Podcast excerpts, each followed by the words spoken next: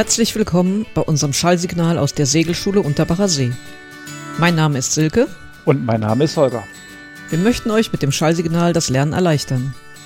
Egal, wo ihr gerade unterwegs seid, habt ihr hiermit die Möglichkeit, euch mit dem Thema zu beschäftigen.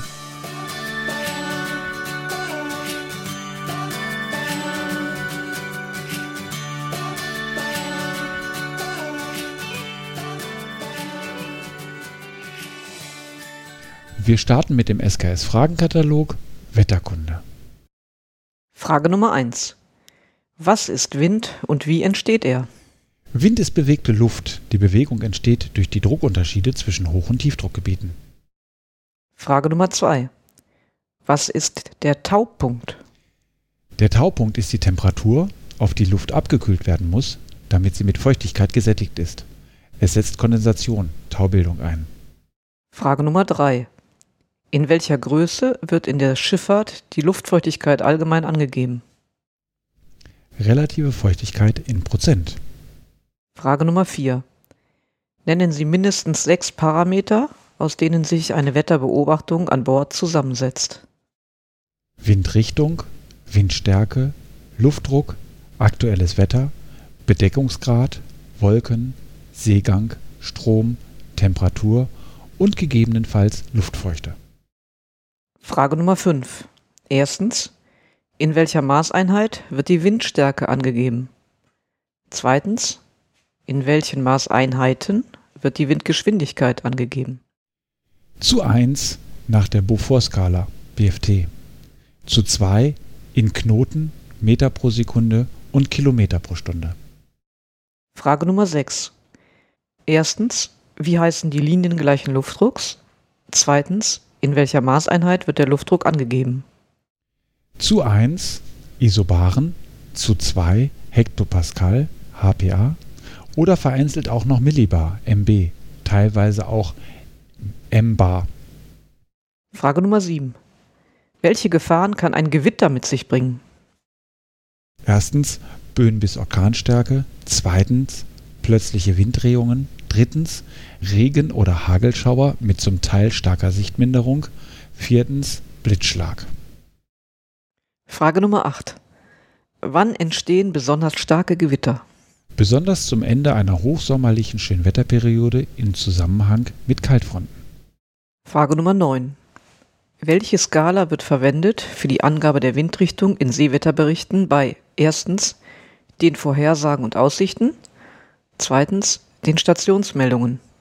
Zu 1 die achtteilige mit Auflösung in 45 Grad Stufen, zu 2 die 16-teilige mit Auflösung in 22,5 Grad Stufen. Frage Nummer 10. Ab welcher Windstärke werden Orkanwarnungen ausgegeben? Ab Windstärke 10 Beaufort, erfahrungsgemäß mit Böen über 12 Beaufort. Frage Nummer 11. Erstens, welche Skala wird für die Schätzung der Windstärke verwendet?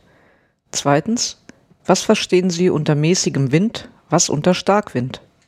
Zu 1 die zwölfteilige Beaufort-Skala, zu 2 mäßiger Wind bedeutet Stärke 4 der Beaufort-Skala, Starkwind 6 und 7 Beaufort. Frage Nummer 12. Welche amtlichen Veröffentlichungen enthalten Sendezeiten und Frequenzen für Seewetterberichte? Erstens für Europa, zweitens Europa und weltweit. Zu 1 das Handbuch Nautischer Funkdienst und der Yachtfunkdienst. Zu 2 die Admiralty List of Radio Signals. Frage Nummer 13. Nennen Sie sechs Möglichkeiten, um Wetterinformationen an Bord zu erhalten. Hörfunksender, UKW, KW, MW, LW, Küstenfunkstellen, Verkehrszentralen, Navtex, SafetyNet, Satcom, Online-Dienste, zum Beispiel Sevis Online des Deutschen Wetterdienstes T-Online, RTTY, Funkfernschreiben, Faxmail, Wetterfax, Faxpolling, zum Beispiel Sevisfax des Deutschen Wetterdienstes, Telefonabruf, Turnberatung. Frage Nummer 14. Welche Bedeutung für die Wetterentwicklung hat ein Halo um die Sonne und ein Hof um den Mond? Wolkenaufzug, meist Cirrostratus, gegebenenfalls Niederschlag und Wetterverschlechterung. Frage Nummer 15. Bei welchen Wolkenformen müssen Sie mit erhöhter Böigkeit rechnen? Bei Haufenwolken, besonders beim Cumulonimbus, Schauer- und Gewitterwolke. Frage Nummer 16. Erstens, welche Formen von Wolken gibt es? Zweitens, nennen Sie sechs der zehn Haupttypen. Zu 1, es gibt Haufenwolken und Schichtwolken.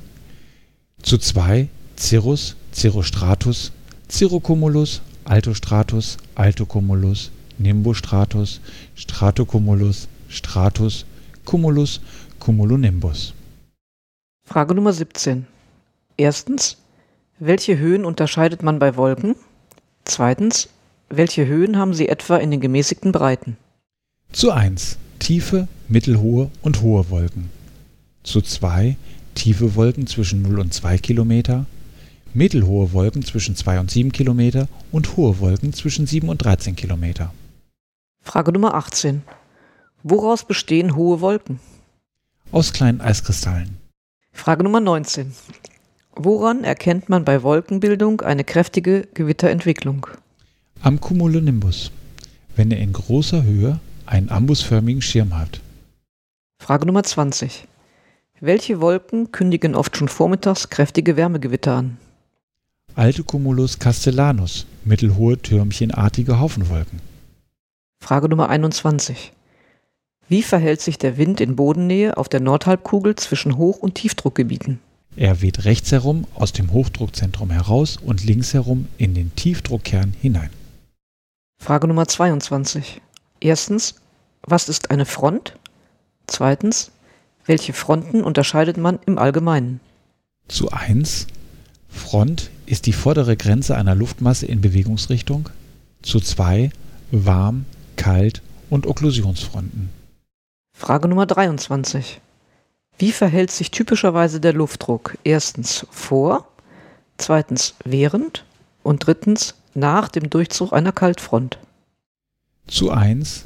Der Luftdruck ist gleichbleibend oder fällt nur wenig. Zu 2. Während des Durchgangs der Front erreicht der Luftdruck seinen tiefsten Wert. Zu 3. Der Luftdruck steigt wieder deutlich an. Frage Nummer 24.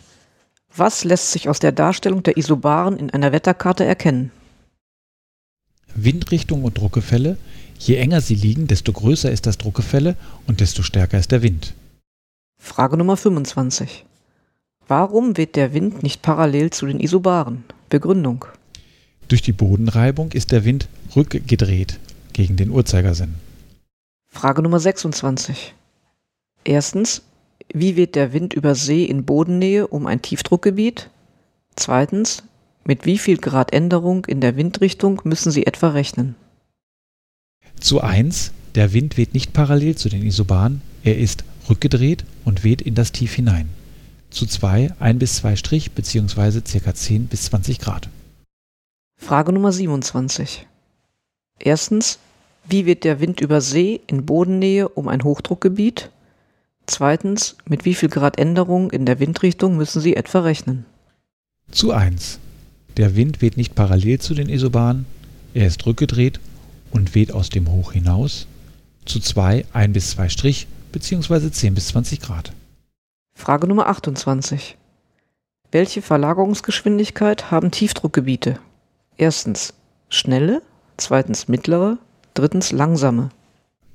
Schnelle 30 bis 50 Knoten, mittlere 15 bis 30 Knoten, langsame 15 Knoten. Frage Nummer 29. Wie entstehen Tiefdruckgebiete? Durch das Aufeinandertreffen von kalten Luftmaßen aus hohen Breiten und subtropischen warmen Luftmassen. Frage Nummer 30. Welche Windverhältnisse herrschen in der Nähe des Zentrums eines Hochdruckgebietes? Meist schwache umlaufende Winde. Frage Nummer 31. In welchem Abstand werden Isobaren international dargestellt oder gezeichnet? Im Abstand von 5 Hektopascal oder im Abstand von 5 Millibar. Frage Nummer 32. Welche Sicht- und Wetterverhältnisse erwarten Sie typischerweise? Erstens vor oder nahe der Warmfront. Zweitens im warmen Sektor. Drittens hinter der Kaltfront. Zu 1 Sichtverschlechterung durch Niederschlag, bedeckt, länger andauernder Regen. Zu 2 diesig oder mäßige Sicht, Wolkenauflockerung, zeitweise Regen. Zu 3 Sichtbesserung, meist gute Sicht. Schauer mit zum Teil kräftigen Böen. Frage Nummer 33. Welche Windrichtungen erwarten Sie an den Punkten 1, 2, 3, 4 und 5 eines Tiefdruckgebietes auf der Nordhalbkugel? Zu 1 Nordost, zu 2 Süd, zu 3 Südwest, zu 4 Nordwest, zu 5 umlaufende Winde.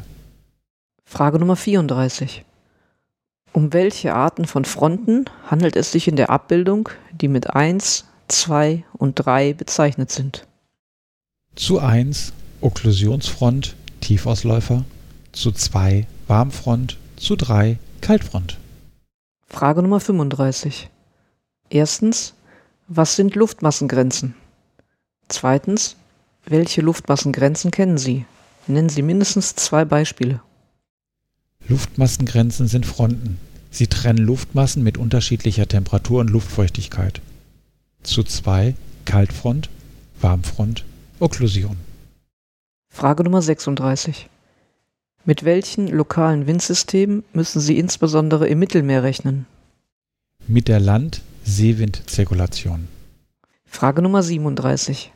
Nennen Sie mindestens drei regionale Windsysteme im Mittelmeer, die beim küstennahen Segeln im Mittelmeer besonders beachtet werden müssen. Mistral, Scirocco, Bora und Ethesien Meltemi. Frage Nummer 38. Mit welchem regionalen Windsystem muss in der Adria gerechnet werden? Mit Bora. Frage Nummer 39. Mit welchem regionalen Windsystem muss in der Ägäis gerechnet werden? Mit den Ethesien dem Meltemi. Frage Nummer 40. Wo bilden sich Tröge um ein Tiefdruckgebiet? Auf der Rückseite von Tiefdruckgebieten in hochreichender Kaltluft. Ein Trog folgt typischerweise einer Kaltfront. Frage Nummer 41. Welche Front wird auch als Ausläufer bezeichnet? Die Okklusion. Frage Nummer 42. Wodurch und wie entsteht am Tage Seewind? Das Land wärmt sich bei Sonnenstrahlung tagsüber stärker als das Wasser. Über Land steigt die erwärmte Luft auf, das dabei entstehende Bodentief wird durch Seewind, Wind von See, aufgefüllt. Frage Nummer 43. Welche Wolkenform zeigt sich am späten Vormittag über Land am Himmel und kündigt Seewind an? Haufenwolke, Cumulus. Frage Nummer 44. Welche Windgeschwindigkeiten in Knoten oder Beaufort erreicht der Seewind etwa? Erstens im Mittelmeer, zweitens in Nord- und Ostsee. Zu 1 bis zu 25 Knoten oder 6 Beaufort, zu 2 bis 15 Knoten, in Einzelfällen bis 20 Knoten oder 4 bis 5 Beaufort, in Einzelfällen 5 bis 6 Beaufort. Frage Nummer 45. Zu welcher Tageszeit müssen Sie mit Seewind rechnen? Von Mittag bis zum frühen Abend. Frage Nummer 46. Welche Windänderung kann der einsetzende Seewind bewirken? Er verändert den vorher wehenden Wind zum Teil erheblich in Richtung und Stärke. Frage Nummer 47. Wodurch und wie entsteht nachts Landwind? Das Land kühlt sich bei geringer Bewölkung stark ab, das Wasser ändert seine Temperatur an der Oberfläche dagegen nur geringfügig. Über dem Wasser steigt daher erwärmte Luft auf. Das dabei entstehende Bodentief wird durch Landwind, Wind von Land, aufgefüllt. Frage Nummer 48. Welche Windgeschwindigkeiten erreicht nachts der Landwind? Er weht allgemein schwächer als der Seewind, etwa 1 bis 10 Knoten oder 1 bis 3 Beaufort. Frage Nummer 49. Wann müssen Sie im Laufe eines Tages mit Landwind rechnen? Von Mitternacht bis zum frühen Morgen. Frage Nummer 50. Im Internet finden Sie auf einer Wetterseite eine Vorhersagekarte mit Windfallen. In welcher Höhe über den Erdboden, der Wasseroberfläche, gelten die vorhergesagten Windgeschwindigkeiten? Meist etwa 10 Meter über dem Erdboden der Wasseroberfläche. Ja, das war's für heute. Das nächste Mal geht's weiter mit der Frage 51 bis 101. Viel Spaß beim Lernen.